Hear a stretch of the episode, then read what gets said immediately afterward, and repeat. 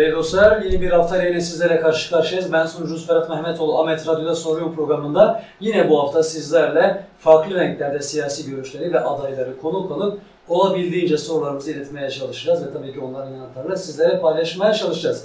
Ben sunucunuz Ferhat Mehmetoğlu, hepinize tekrardan hoş geldiniz diyorum. Şu anda bizi hem radyodan dinleyen dostlarımıza hem cep telefonundaki uygulamalardan bizi dinleyen dostlarımıza selam olsun. Aynı zamanda sosyal hesabımız Facebook'tan da canlı yayındayız. Oradan da bize ulaşabilir, dinleyebilir ve izleyebilirsiniz. Bize ulaşmak isterseniz telefon numaramız 0539 605 46 46 aynı zamanda WhatsApp hattımızdır. Dilerseniz buradan bize mesaj atabilirsiniz ya da kendi sorularınızı kendi sesinizle kaydedip gönderdiğinizde de biz o soruları konuklarımıza tabii ki dinletiyoruz ve sorularınızı iletmiş oluyoruz. Dostlar bir kez daha hoş geldiniz diyorum ve ben bugün Diyarbakır Büyükşehir Belediye Başkan adayı, CHP'nin adayı Sayın Veysi Akhan'la birlikte olacağız. Sorularımızı ileteceğiz. Sayın Akhan hoş geldiniz yayınımıza. Hoş bulduk. Öncelikle bize bu fırsatı verdiğiniz için çok teşekkür ediyoruz. Basın emekçisi olarak bu seçim sürecinde ülkemiz için bir çok önemli bir hale gelen yerel seçimlerde sunduğunuz katkılardan dolayı çok teşekkür ediyorum. Rica ederiz. Bu bizim görevimiz. Biz e, yerel medya olsak bile, yerel televizyon olsak bile elimizden geldiğince bütün renklere, bütün siyasi görüşlere yer verip onların fikirlerini, onların projelerini insanlarla paylaşmak istiyoruz. Çünkü aslında olması gereken bu.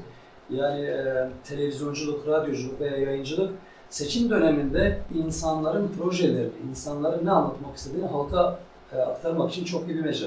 Ben her konuğuma sormuştum. Siz seçim atmosferini nasıl değerlendiriyorsunuz? Mesela iki haftada biz bu programı yapıyoruz. Artık son haftalara doğru geliyor seçim sürecine doğru. E, siz nasıl değerlendiriyorsunuz seçim atmosferini? Yeterince sıcak buluyor musunuz? Tabiri caizse şu anda siz de e, basın mensubu olarak farkındasınızdır. Diyarbakır'da gerçekten çok sönük bir seçim atmosferi var. Evet. Geçmişteki o coşkulu, insanların yüzünün güldüğü, heyecanla beklediği bir seçim ortamı yok. Bu da ekonomik anlamda, siyasal anlamda ülkenin gerçekten çıkmaz bir durumda olduğundan dolayıdır. İnsanlar artık inanın biz parti sloganımız Mart'ın sonu bahardır deyip insanlara baharı müjdelemeye çalışıyoruz. Demokrasi, kardeşliği, özgürlüğü müjdelemeye çalışırken olası ters bir sonuçta dilimiz bile varmıyor. İnanın Mayıs Haziran'da ülkeyi korkunç bir ekonomik felaket bekliyor. Onun için yine diyorum çok sönük geçmesine rağmen seçimden demokrasi güçlerinin mutlak zaferle çıkacağına eminim. Demokrasi güçlerinin derken e, neyi kastediyorsunuz? Demokrasi güçleri derken e, halkı temsil eden, evet. halkın kendisi olan güçleri örneğin irade, halkın iradesiyle iş başına gelecek yönetim şekillerinden bahsediyorum ben. Demokrasi bir rejim, bir sistem, Evet. bir yönetim şekli. İnsanların biri birine tahammül etme şekli.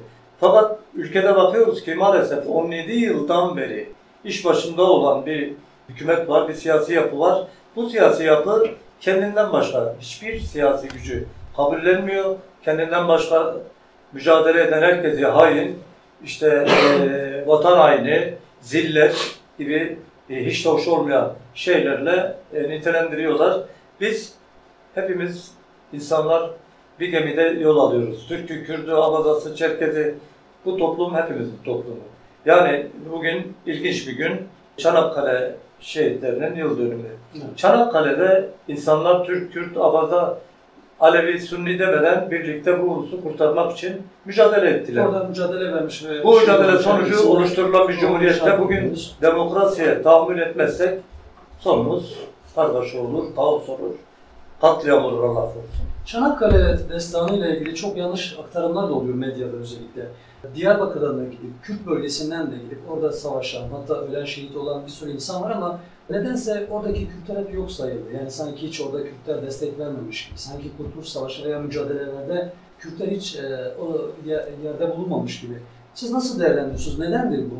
Zaten yıllarca Kürtleri ötekileştiren zihniyet yıllardır inkar politikasıyla bunu dediğiniz gibi dile getirdi. Oysa ki bunlar ne yaparlarsa yapsınlar. O Çanakkale'de kucak kucağa yatan Kürt Reşo'yla Türk Ali Mehmet'i siz şimdi gidip o mezarda ayrıştırabilir misiniz? Ortak payda neydi o zaman? Ülkenin kurtuluşu. Kürtlerin bu ülkenin kurtuluşundaki azmi mücadelesi Türklerden hiç daha az değildir. Bu ülke hepimizin. Bu ülkeyi bölmeye çalışanlar vermiş oldukları talihsiz açıklamalarla işte mevcut iktidar zaman zaman hainlikle, işbirlikçilikle suçladı. Bu toplum aslında coğrafyanın kendisidir, coğrafyanın özüdür. Kürtler her zaman bu ülkede birinci sınıf vatandaş olmayı çok fazlasıyla hak eden bir kesim. Az önce sizin de değindiğiniz gibi mesela Millet İttifakı'nı e, Zillet İttifakı veya başka bir şekilde hain ittifakı gibi e, ithamlarda bulundular.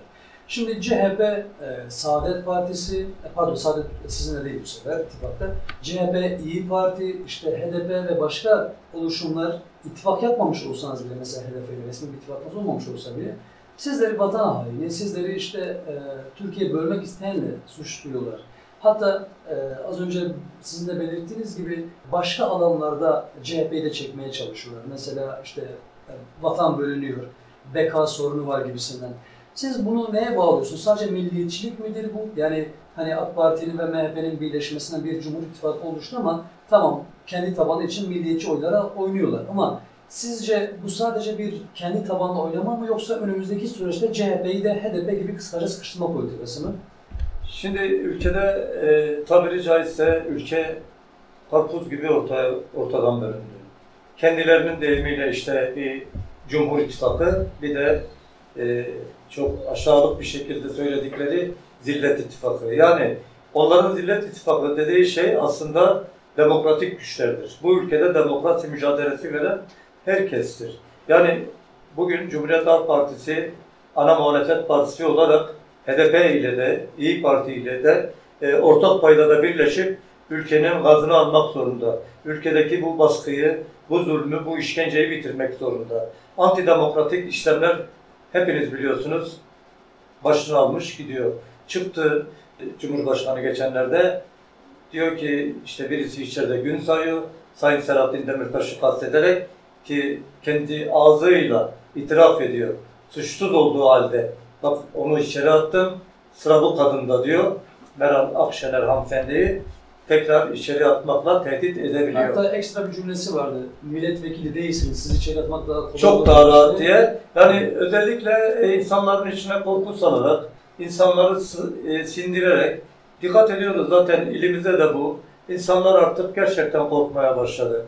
En basit, en masum yapılan demokratik hak arayışları bile maalesef onlarca yüzlerce polis tarafından basılıyor. Hak etmediği şekilde insanlar joplanıyor, insanlar hakarete uğruyor. Düşünün, bayanlar job yiyor. Analarımız, bacılarımız, kardeşlerimiz. O feryatla çığlık atıyor. ıslık çalıyor, kendini koruyor. O sırada okunan ezan okunduğu iddia edilen ezan. Saat 11 gibi bir saatte. İşte bunlar ezanı ıslıkladılar diye hiç de hoş olmayan insanların dini inançlarını dahi kullanma, politika uğruna bunları yapma çok kirli bir şey. Esefle kınadığımız bir şey. Sosyal medyada yayınlanmış bazı videolara göre Sayın Cumhurbaşkanı'nın da ezan okunurken konuşmalara devam ettiği gözüküyor. Bu ezan politikasını şu anda tavan seviyeye çıkarmanın sebebi ne olabilir? Şimdi Orta Dolapları biliyoruz, hepimiz biliyoruz. Gerçekten dini inançlarına çok bağlı olan bir coğrafyada yaşıyoruz. Hiç kimsenin bu ülkede ezana ve bayrağa karşı olduğunu ben kesinlikle kabul etmiyorum. Ezan hepimizin kutsalıdır, bayrak da hepimizin kutsalıdır. Bayrak üzerinden, ezan üzerinden siyaset yapmak aslında en basit olan şey. Siz insanların refah seviyesini, insanların yaşam seviyesini yükseltmek zorundasınız.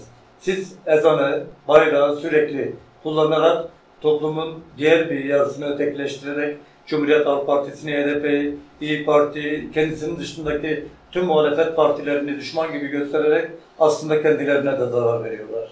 Adaletin olmadığı bir toplum her zaman çökmeye mevcuttur. Çökmek zorundadır. Saddam döneminde, Saddam yargılandığı dönemde hakimlere şunu Sen şu an cezaevinde. Acaba hükümet kendi bekası için, çünkü bir beka sorunu olduğu iddia ediliyor. Kendi iktidarı için mi kalkıp şu an CHP'ye dil uzatmaya çalışıyor? Amacı bu mudur? Mevcut hükümetin şu andaki tek amacı demokrasi ile gelmiş olduğu işgal ettiği koltukları antidemokratik bütün yasalarla koruma savaşıdır. Halk artık bir kopma noktasında. Ekonomi bitti. Siyaset çöktü. Çünkü siyaset artık siyaset dilinden uzak, çok basit bir şekilde yapılmaya başladı. Siyasetin kalitesi düştü, seviyesi düştü. Ben 2011'de ilk e, siyasi partiye, Cumhuriyet Halk Partisi'ne yer aldığımda kendi idolüm buydu. Dedim ki önce kendi ilçemde siyasetin seviyesini yükselteceğim. İlimizde ve ülkede siyasetin seviyesini yükseltmek zorundayız. Biz toplumun sürekli göz önünde olan siyasi kişileriz. Biz kavgayla, dövüşle, hakaretle bu işi götürmeye çalıştığımız zaman toplumu infiallere sürükleriz. Topluma sürekli yapıcı mesajlar iletmek zorundayız. Bugün ben Diyarbakır Büyükşehir Belediyesi adayı olarak Cumhuriyet Halk Partisi'nden aday olmamın tek sebebi kısmet olur. İktidara gelirsek ütopik hayallerle, vaatlerle işimiz yok bizim. Biz sadece insanımızın eve aç açıp gitmeyeceği, kimsenin otobüs banklarında yatmayacağı, sokaklarda kalmayacağı bir Diyarbakır vaat ediyoruz. Kaldırım belediyeciliği vaat etmiyoruz. Sahte asfalt belediyeciliği de vaat etmiyoruz. Bu uğurda bin, trilyonlarca lira paralar birilerine peşkeş çekildi. En son yapılan Melikahmet Caddemize 25 trilyonun üzerinde para harcanmasına rağmen aracınızla geçin. Caddenin her tarafı patlamış vaziyette. Bir milim beton kullanılmadan sadece kumun üzerine taşlar birleştirilerek Peki bu taşların Esnaflar bir yıl mağdur edildi. Aracınızla geçerken görürsünüz. Büyük tonajlı arabalar geçerse zaten bereket bu kış çok da anormal şekilde geçmedi. Bir buzlanma olmadı. Hep yapılan hizmetler göz boyama anlamında. Bir kuruş borçlandırılmadan belediyenin hizmet yaptığı söyleniyor. Kısmet olur da o belediyeye gidersek o belediyelerin kaç trilyon borçlu olduğunu bütün halkımızla şeffaf bir şekilde de paylaşacağız. O dönemlerde HDP'nin e, kayyum politikasıyla belediyeleri elinden alındığında, daha doğrusu DBP, bu dönemler DBP'deydi çünkü, e, borcun olmadığı iddia ediliyordu ki bunlar da resmi rakamlarla açıklanmıştı. Şu an belediyenin çok borçlu olduğu, 2.1 trilyondan veya milyon civarında bir borcun olduğu iddia ediliyor.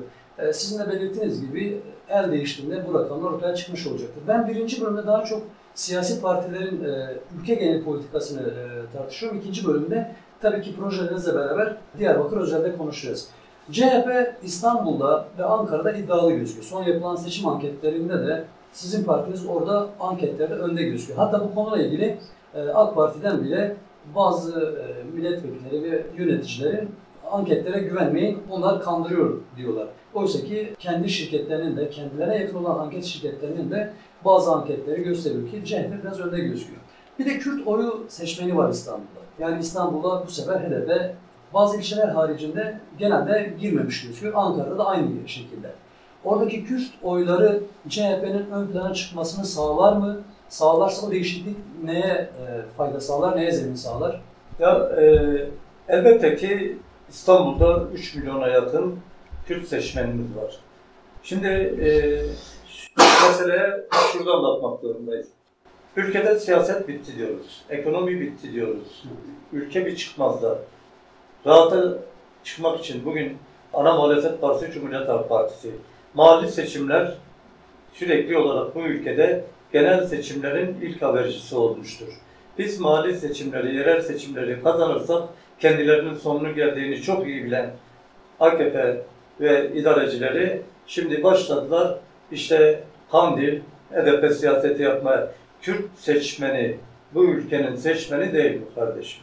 Elbette ki özgür iradesiyle kendisini temsil eden, kendisine yakın olan zihniyete demokratik bir şekilde gidip oyunu kullanacaktır. Geçmişte Diyarbakır'ın meydanında Şivan Perver'le, İbrahim Tatlıses'le, Barzani ile gelip e, kutlamalar yapan, konuşmalar yapan Sayın Recep Tayyip Erdoğan değil miydi? Yani biz hiçbir zamanda karşı çıkmadık. Elbette ki dedik ki insanların barışa, kardeşliğe, sevgiye ihtiyacı var. O süreç dedikleri dönemde de işte insanları kullanarak, Kürtleri kullanarak Kürtler sayesinde iktidar olmadılar mı? O zaman kendileri vatanseverdi dedi şimdi neden vatan haini oldu? Biz bu ülkenin kurtuluşu için mücadele ederken Kürt kardeşlerimiz, Kürt seçmenimiz Cumhuriyet Halk Partisi'ni tercih etti diye neden bölücü oldu? Neden hain oldu? Anlamadığımız nokta bu. Siyasi irade, siz siyasi iradeye ipotek koyamazsınız. Vatandaş kendi iradesini hür bir şekilde sandığa yansıtabildiği gibi o iradenin temsiliyeti de çok önemlidir.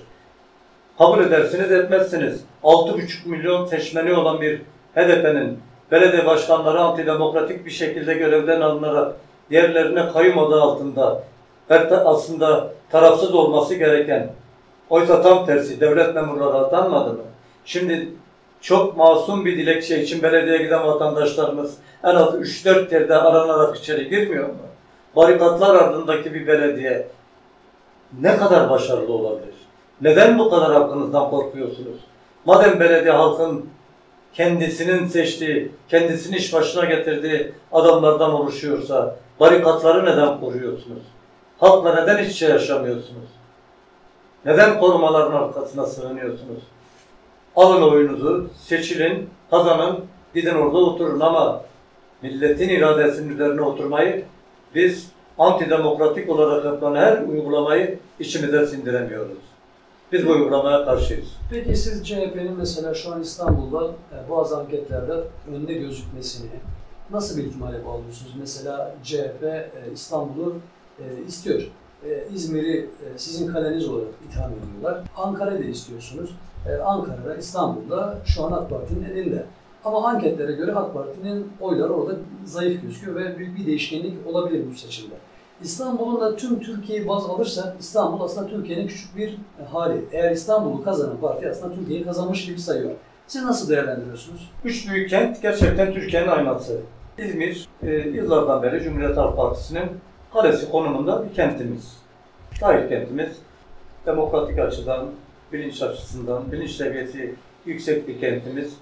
Biraz da özgür yaşamayı seven yapısı nedeniyle sahillerde biliyorsunuz Cumhuriyet Halk Partisi gerçekten birinci parti durumunda. Ama Ankara başkent. Ankara'da bile artık insanlar 25 yıldır yapılan hizmetlerin, haramiliğin, haramzadeliğin bu dönem sona ermesini beklediği için ortak aday seçilerek işte Mansur Yavaş Beyefendi geçen dönemde biliyorsunuz kıl payı kaçırmıştı seçimleri. Ankara'dan da mutluyuz, İstanbul'dan da mutluyuz. Elbette ki üç büyük kenti alan Türkiye'yi alır. Biz bu üç büyük kenti alacağımıza eminiz. Çünkü doğru yoldayız, doğru şeyler yapıyoruz. Biz kavga yapmıyoruz, kavga dilini kullanmıyoruz. Bizi gerçekten o kavga içerisine, hengameye, kaosa çekmeye çalışanlar oluyor. Zaman zaman özellikle Sayın Cumhurbaşkanımızın konuşmalarını sadece izliyoruz. Sadece izliyoruz. Biz halkımızı seviyoruz, ülkemizi seviyoruz. Ülkemizin barışa, kardeşliğe, gerçekten açlığa, yoksulluğa artık son dön- demesi gerekiyor. Bu seçimlerin bu ülkenin kurtuluşuna vesile olacağına biz ismimiz kadar eminiz, halkımıza inanıyoruz, halkımıza güveniyoruz. Az önce belirttiniz ki CHP sahil bölgelerinde neredeyse birçok ili alıyor ve sizin kaleniz tabii benim de az önce belirttiğim gibi. Peki CHP diğer bölgelerde mesela Karadeniz'de veya Doğu'da neden e, ciddi bir oranda o, oy alıyor? Özellikle mesela Doğu'da oy oranı ciddi bir düşük. Bunun sebebi nedir? 70'li yıllarda Güneydoğu Anadolu'da Cumhuriyet Halk Partisi birinci partiydi. Hepimiz biliyoruz. Cumhuriyet Halk Partisi 1980 ihtilalinden sonra, darbe, juntadan sonra ciddi anlamda bölgede bir kopuş yaşadı. Politikalarında Güneydoğu insanı gerçekten çok da fazla yer almadı. Cumhuriyet Halk Partisi'nin bölgeyi terk edişi gerçekten e, acı bir şeydi, acı bir şeydi. 12 Eylül sürecinde burada siyaset yapan arkadaşlarımız Güneydoğu insanına hitap eden, e, özellikle Kürt halkına daha fazla yakın olarak siyaset yapan bir hedefte, hedef gerçeği ortaya çıktı. Bölge sorunlarını gerçekten bölgede yapılan zulmü, işkenceyi daha fazla işleyerek, daha fazla karşı çıkarak hak ettikleri e, Güneydoğu'da birinci parti olma konumuna eriştiler. Bizim o dönem e, en büyük eksikliğimiz gerçekten bölge halkına ihmal edişimiz oldu. Bu benim bir öz eleştirimdir. Bunu kabul Bir ediyorsunuz. öz eleştirimdir, kendi kişisel görüşümdür. Elbette ki e, zaman zaman siyasi partimizin yapmış olduğu yanlış politikalar bizim bölgeden bir anda silinmemize sebep oldu. Biz şimdi Güneydoğu halkımızla, Kürt kardeşlerimizle tekrar eski günlerimize dönmek için, demokrasiyi yeniden inşa etmek için bütün demokratik güçlerle, demokrasi güçleriyle birlikte el ele mücadele ederek özellikle kendi coğrafyamızı ve ülkemizi tekrar geçmişteki huzur, özgür ve e, barışın egemen olduğu bir coğrafya olarak görmek istiyoruz. Bu konuda da elimizden geleni yapmak istiyoruz. CHP'nin öz eleştirisini sizin de dile getirdiğiniz gibi daha önce e, Ankara, İstanbul milletvekilleri buraya heyet olarak ziyarete geldiklerinde benzer öz eleştiri onlar da yapıyordu. Peki CHP mesela geçmiş dönemlerde HEP'in ilk kurulduğu dönemleri baz alırsak, yani aslında HEP işte şu anki HDP'nin ilk parti, ilk halkası diyebiliriz.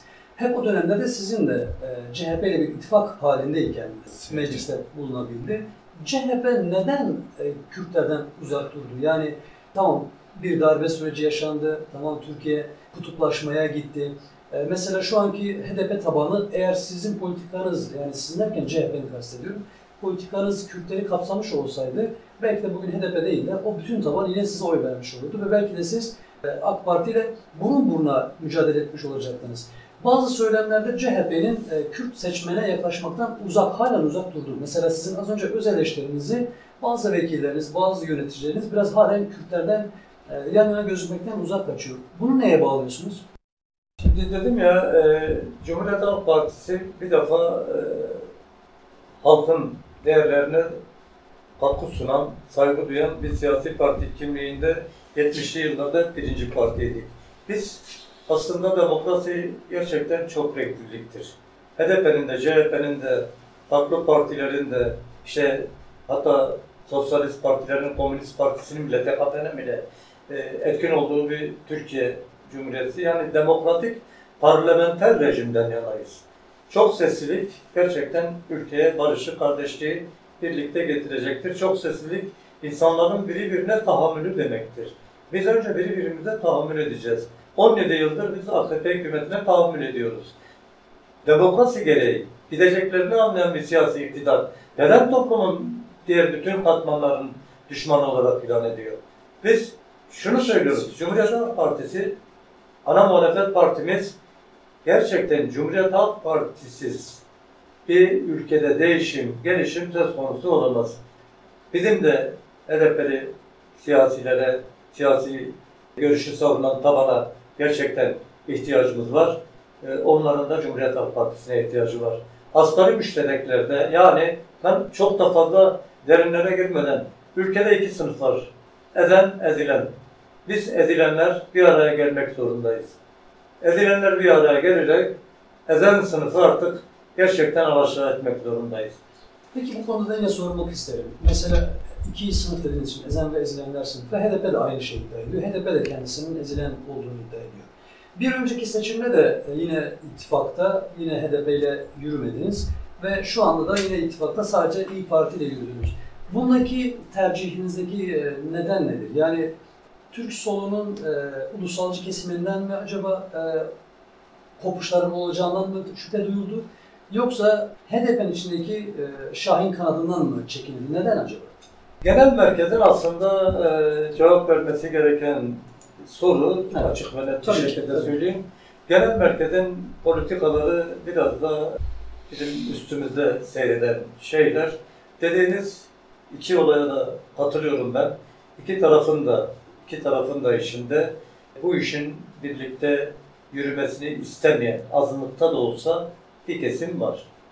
İki tarafta da bizde işte bahsettiğiniz ulusalcı kesim HDP içerisinde de o Şahin kanadı diye adlandırdığımız kanat ama inanın şu anda bütün bu polemikleri bir tarafa bırakarak asgari müştereklerde birleşmek zorundayız.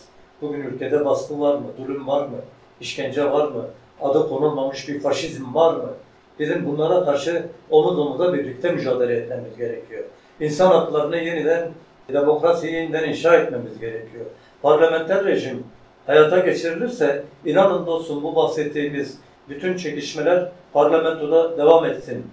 Çok sessizlikte doğruluğu mutlaka bulacağız. Ama hedef önce bu tek adam sistemini yerle bir etmektir. Ana muhalefet partisi olduğunuz için yine sormak istiyorum. Türkiye'de seçime girmiş bir süreçte yaşıyorken HDP'nin sesi hiçbir şekilde medyada zaten duyulmuyor. Ulusal medyada. Yani ana akım medyada duyulmuyor.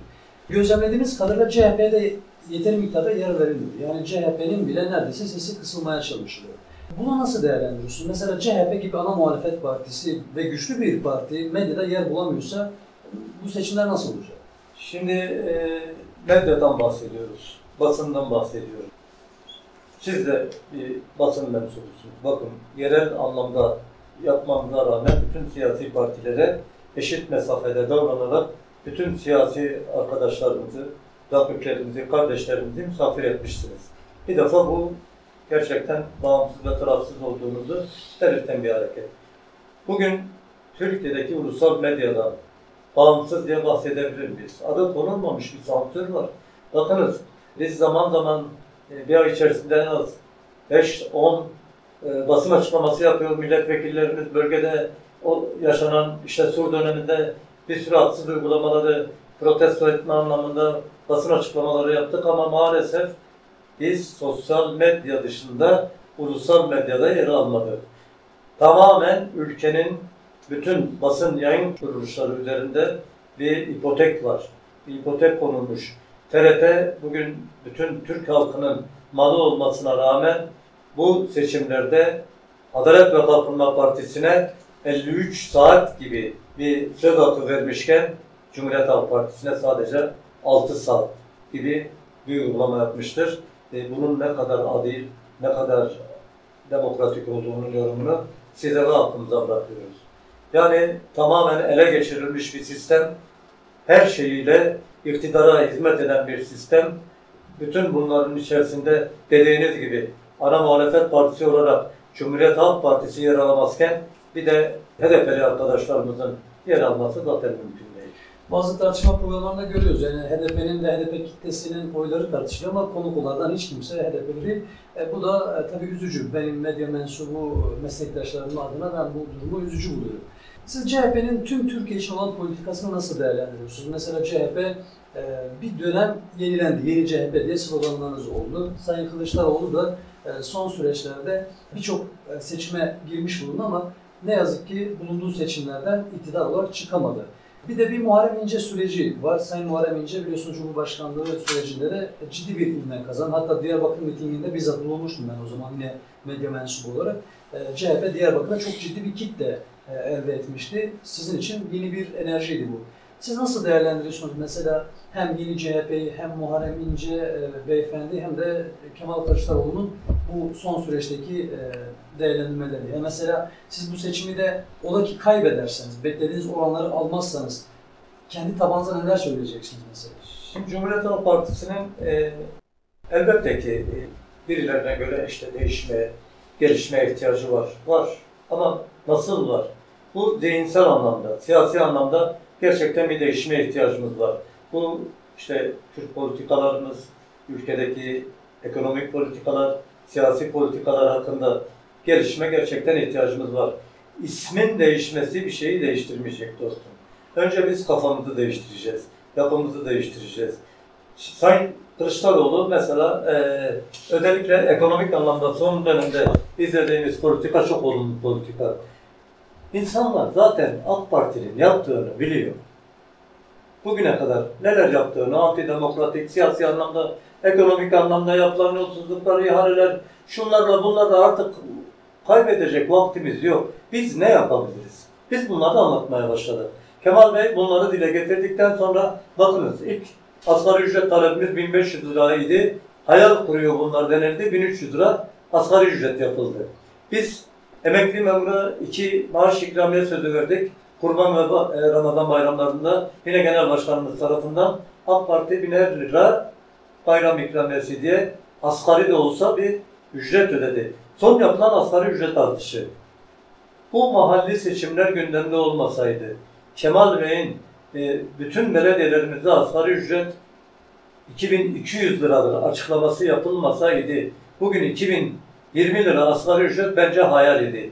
Düşündükleri rakam 1800 liranın üzerine çıkmıyordu. Biz sosyal bir politikalarımızı geliştirerek vatandaşın cebine nasıl dokunacağız? Biz bunları vatandaşa ne yapabiliriz? Ekonomik anlamda, siyasi anlamda, özgürlükler anlamda bunları vaat etmek zorundayız ki e, özellikle 24 Haziran seçimlerinde ve bu süreçte e, ekonomik politikalarımız, ekonomide yapacağımız şeyler dile getirilmeye başlandı. Bu Cumhuriyet Halk Partisi'ne gözle görülen ciddi anlamda olumlu bir gelişimdir. Biz de kendi içimizde gelişiyoruz. Elbette ki Cumhuriyet Halk Partisi'nde çok sessizlik esastır. Bugün Muharrem Bey Cumhurbaşkanlığına aday oldu. Aday olduktan sonra hemen sonrası ülkenin çok daha ciddi sorunları varken, çok daha yapmamız gereken e, şeyler varken birdenbire yani liderlik mücadelesine girilmesini ben kişisel anlamda yersiz ve zamansız buldum. Cumhuriyet Halk Partisi'nin lider sorunu yoktur. Cumhuriyet Halk Partisi'nin yeniden siyasi anlamda sosyal projelerini geliştirmeye ihtiyacı vardır bence. Peki siz halka indiğinizde parti olarak ne sorun? Bu bireysel sormuyorum. Halk, parti olarak halka indiğinizde yani son Erdoğan'ın da dile getirdiği Sayın Cumhurbaşkanı'nın son seçimlerde hep kaybedenini Sayın Kılıçdaroğlu olarak dile getiriyor. Bir genel başkan e, kaç seçimde kendi koltuğunu başkasına bırakması gerekebilir? Sizin fikrinizi sormak istiyorum. burada. Ya Türkiye'de maalesef maalesef Cumhuriyet'ten bu yana özellikle siyasilerimiz e, bu konuda çok da e, demokrat davranmamışlar. Benim kendi kişisel görüşüm e, yani bir e, genel başkan dahi olsa en fazla 3 seçim döneminden sonra gençlere yolumuzu açmak zorundayız. Türkiye'nin gerçekten dinamiklere ihtiyacı var. Ama e, bu aşamada yine diyorum Cumhuriyet Halk Partisi'nin tek hedefi iktidara gelmektir. Bizim şu anda bir lider arayışına, lider kavgasına ne girme lüksümüz var ne de e, bunun Türkiye'deki siyasete çare olacağını ben kişisel anlamda düşünmüyorum. Biz önce siyasi politikalarımızı geliştirmek zorundayız. Toplumun bütün katmanlarını, bütün kesimlerini kucaklayacak icraatlar yapmalıyız. Bunları anlatmalıyız insanlara. Evet. Peki e, yeni CHP'nin mesela doğuya bazı açılımları oldu. 2015 yılında birkaç heyetiniz buraya geldi, sur olaylarını inceledi. Bir de Sayın Tanrıkoğlu bu konuda insan hakları konusunda çok ciddi çalışmalar oldu. Tahir Elçi cinayetiyle ilgili de çok ciddi CHP'nin yaklaşımları ve çözüm konusunda destekleri oldu. Aynı zamanda aynı orantıda da yine sizin CHP'li vekillerinize, Sayın Tanrıkoğlu'na ve buraya heyet olarak gelen birçok kişiye karşıt görüşte olanların da saldırıları oldu. Ki yani yakın tarihte yine Sayın Tanrıkoğlu'na yine Kandil güdümündeki bir kişi olduğu e, ithamları var.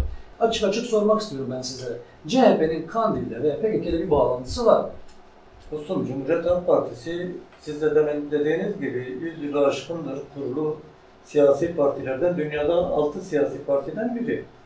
Yani Cumhuriyet Halk Partisi'ni buradan kalkıp yani Kandil'le neye dayanarak nasıl bir birliktelik içine sokuyorlar yani benim aklımın mantığımın almadığı bir şey. Cumhuriyetle eşdeğer olan bir Cumhuriyet Halk Partisi, Cumhuriyet'in kuruluşuyla birlikte var olan bir Cumhuriyet Halk Partisi, bu da Önder Atatürk'ün kurmuş olduğu bir parti, e, Kandil'le nasıl bir bağlantı içinde olur? Yani artık dedim ya siyasette çirkin iftiraları bir tarafa bırakmak gerekir. Bugün Cumhuriyet Halk Partisi demokratik anlamda ülkede politika yapmaya çalışan sosyal demokrat bir siyasi parti. Kandil bir siyasi parti değil. Yani bunu bağdaştırmak hangi mantıkla, hangi iradeyle örtüşüyor anlayamıyoruz biz. Peki siz de belirttiniz dediniz ki geçmiş dönemde Sayın Erdoğan Diyarbakır meydanlarında hem Sayın Barzani ile hem de Sayın Şivanperver'le e, bulundu. Şarkılar Evet, söyledi. evet. E, Söylemler yapıldı. Kürdistan bayrağı da dalgalandı.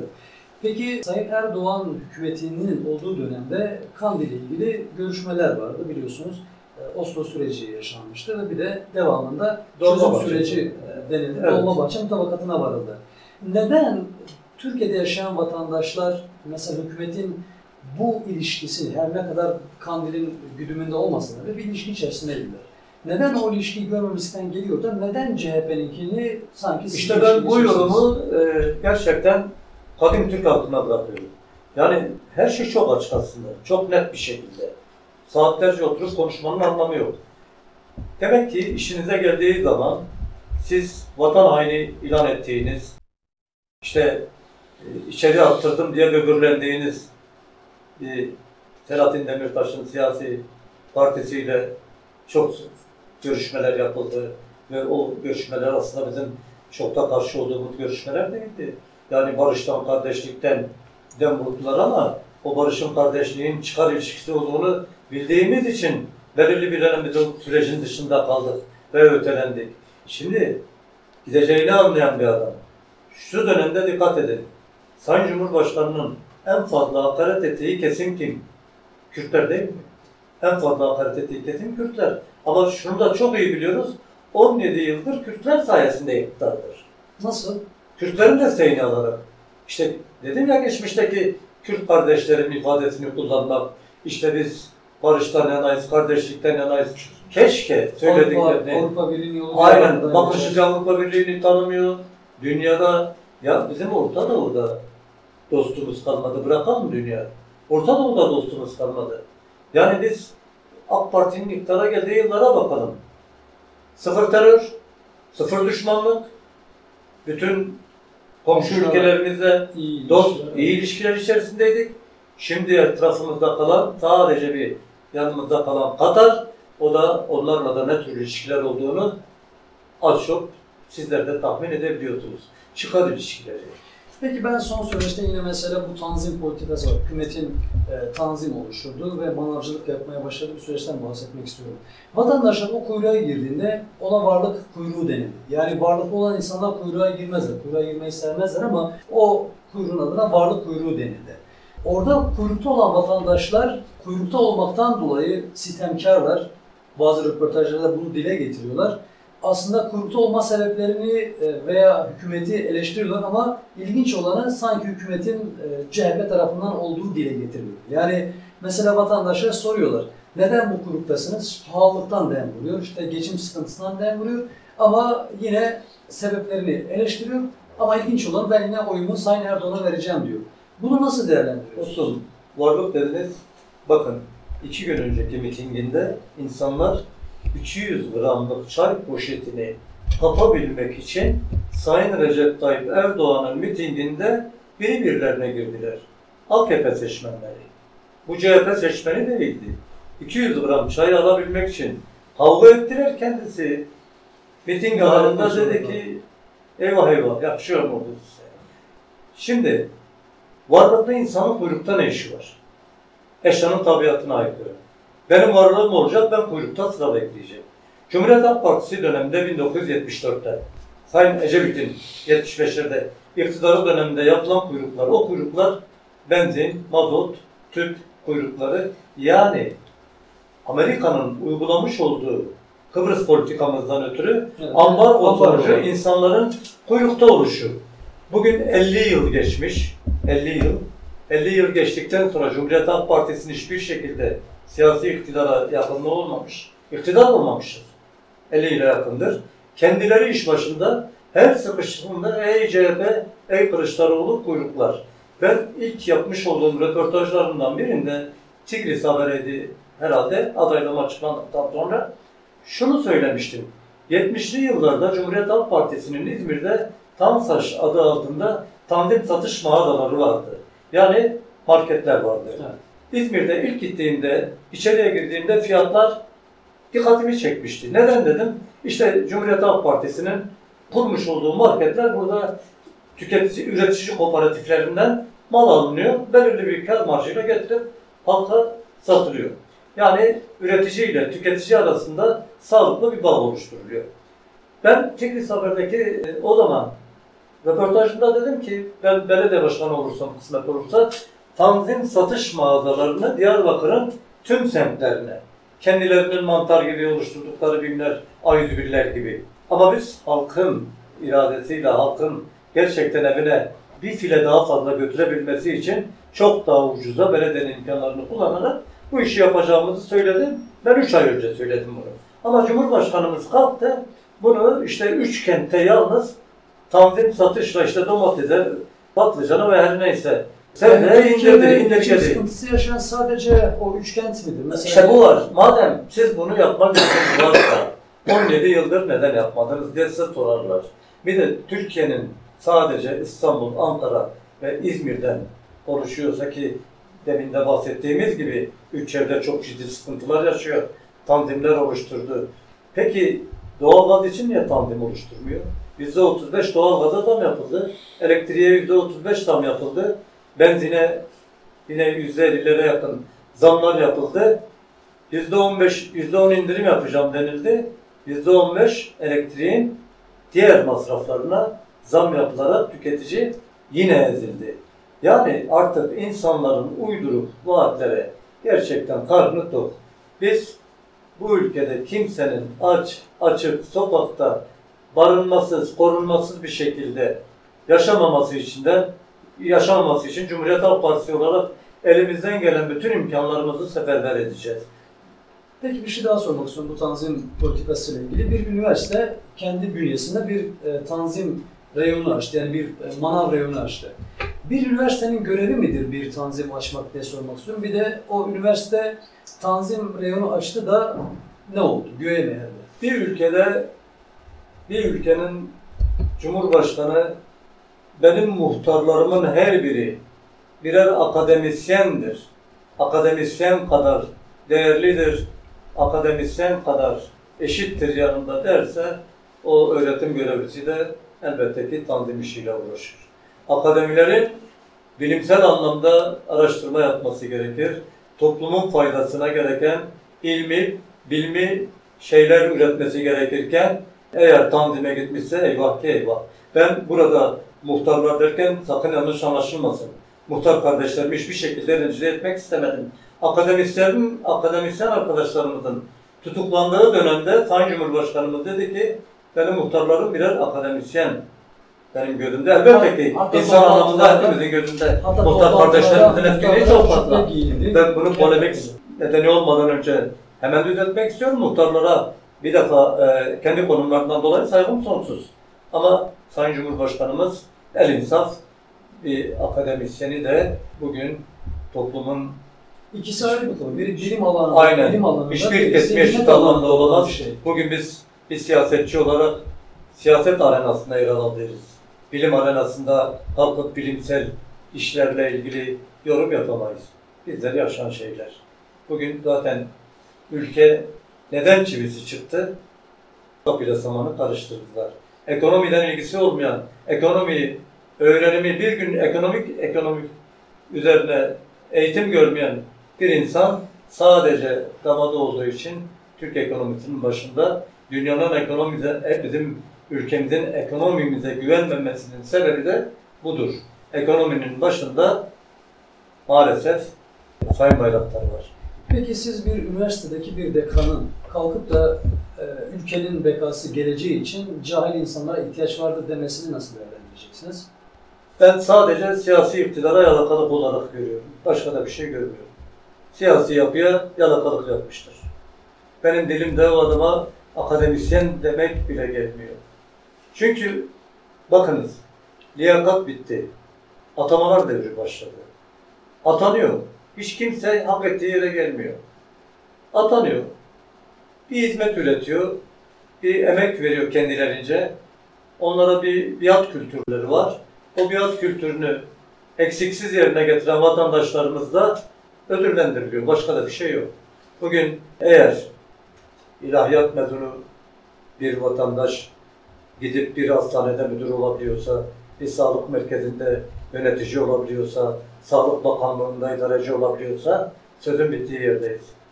Tabii e, Sayın Binali Yıldırım'ın da başkanlığı devretmeden önce garsonluğunun da bir ataması olmuştu galiba.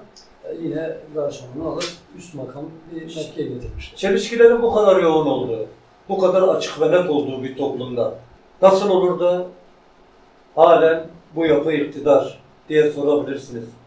En doğal hakkınız bu. Maalesef Türk toplumu özellikle ülke son 20 yılda korkunç derecede fakirleştirildi. İnsanlar düşünün 2 kilo makarnayla, e, kömürle, işte elektriği olmayan köylere çamaşır makineleriyle, bulaşık makineleriyle sadece o ile pişirebilmek için ülke ekonomisi tarumar edildi. Ülkemiz Cumhuriyet tarihinden bu yana e, bir sürü haraminin, haramzadenin talanına uğrayan bir ülke. Buna rağmen biz ayaktaysak, buna rağmen biz yıkılmamışsak ülkemiz gerçekten zengindir ve dinamiklerimiz vardır. Bu ülkedeki en büyük sorun hakça paylaşımın olmayışıdır. Adil bir paylaşımın olmayışıdır. Bu ülkenin yüzde 95'i yüzde beşine maalesef üzülerek söylüyoruz, içimizden yanarak söylüyoruz, marabalık yapıyor. Bu ülkede yüzde beş bir krema, elit bir tabaka vardır.